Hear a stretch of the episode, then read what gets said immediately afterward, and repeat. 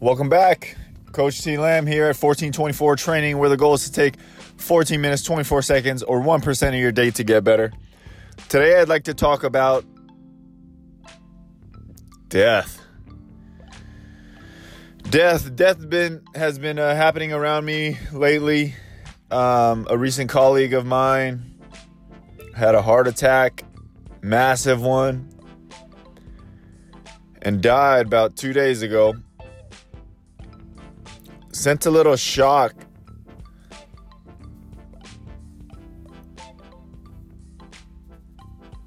through our circle.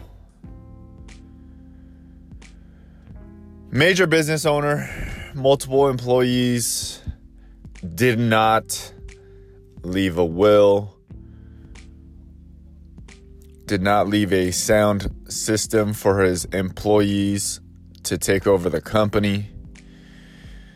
So essentially, it's upon me and another friend of mine to dissect this business, break it apart, keep it together, take on the employees, don't take on the employees. A lot of things have come up. And it got me really thinking about what kind of game are you playing with your life? What kind of game are you playing with your life?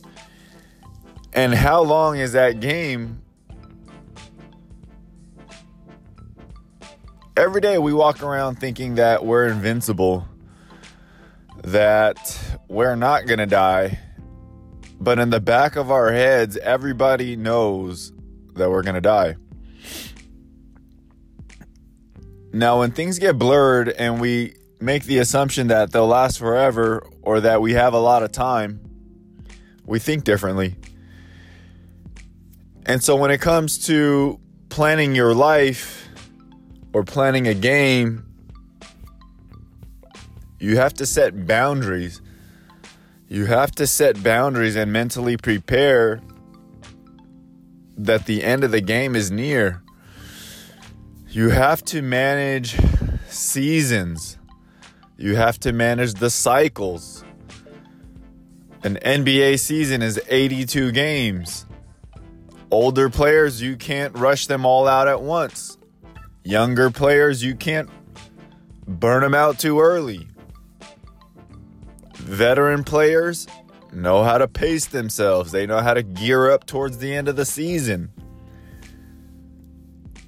Football, it's about 16 games, only one game per week. Every game is like a sprint. Baseball, I believe it's like 156 games.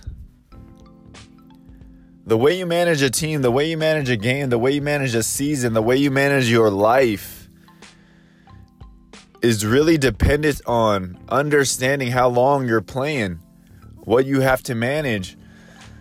So if your business cycle is a year, you have to gear up for a year. You can break your year into quarters, you could break it down into months, you could break it down into weeks. But make sure that every single chunk, every single game, or every single season, every single block that you're using has a definite start and definite end. And it'll make you much more focused, much more accountable, much more productive. Be clear, find some clarity now, the one advice I could give you right away on how to pick a time is that most people find a a day, a temporal day, a time day, like the first of the month, the first of the week, the first of a season.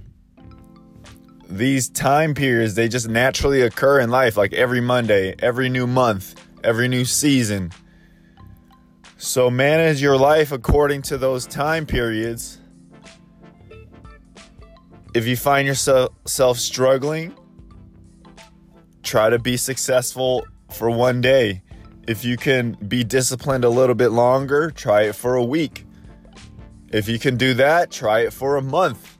If you can do that, go for a quarter. If you can do that, go for a year. Space your time out. Make sure you know when you start, when you end. Plan accordingly. Go after it.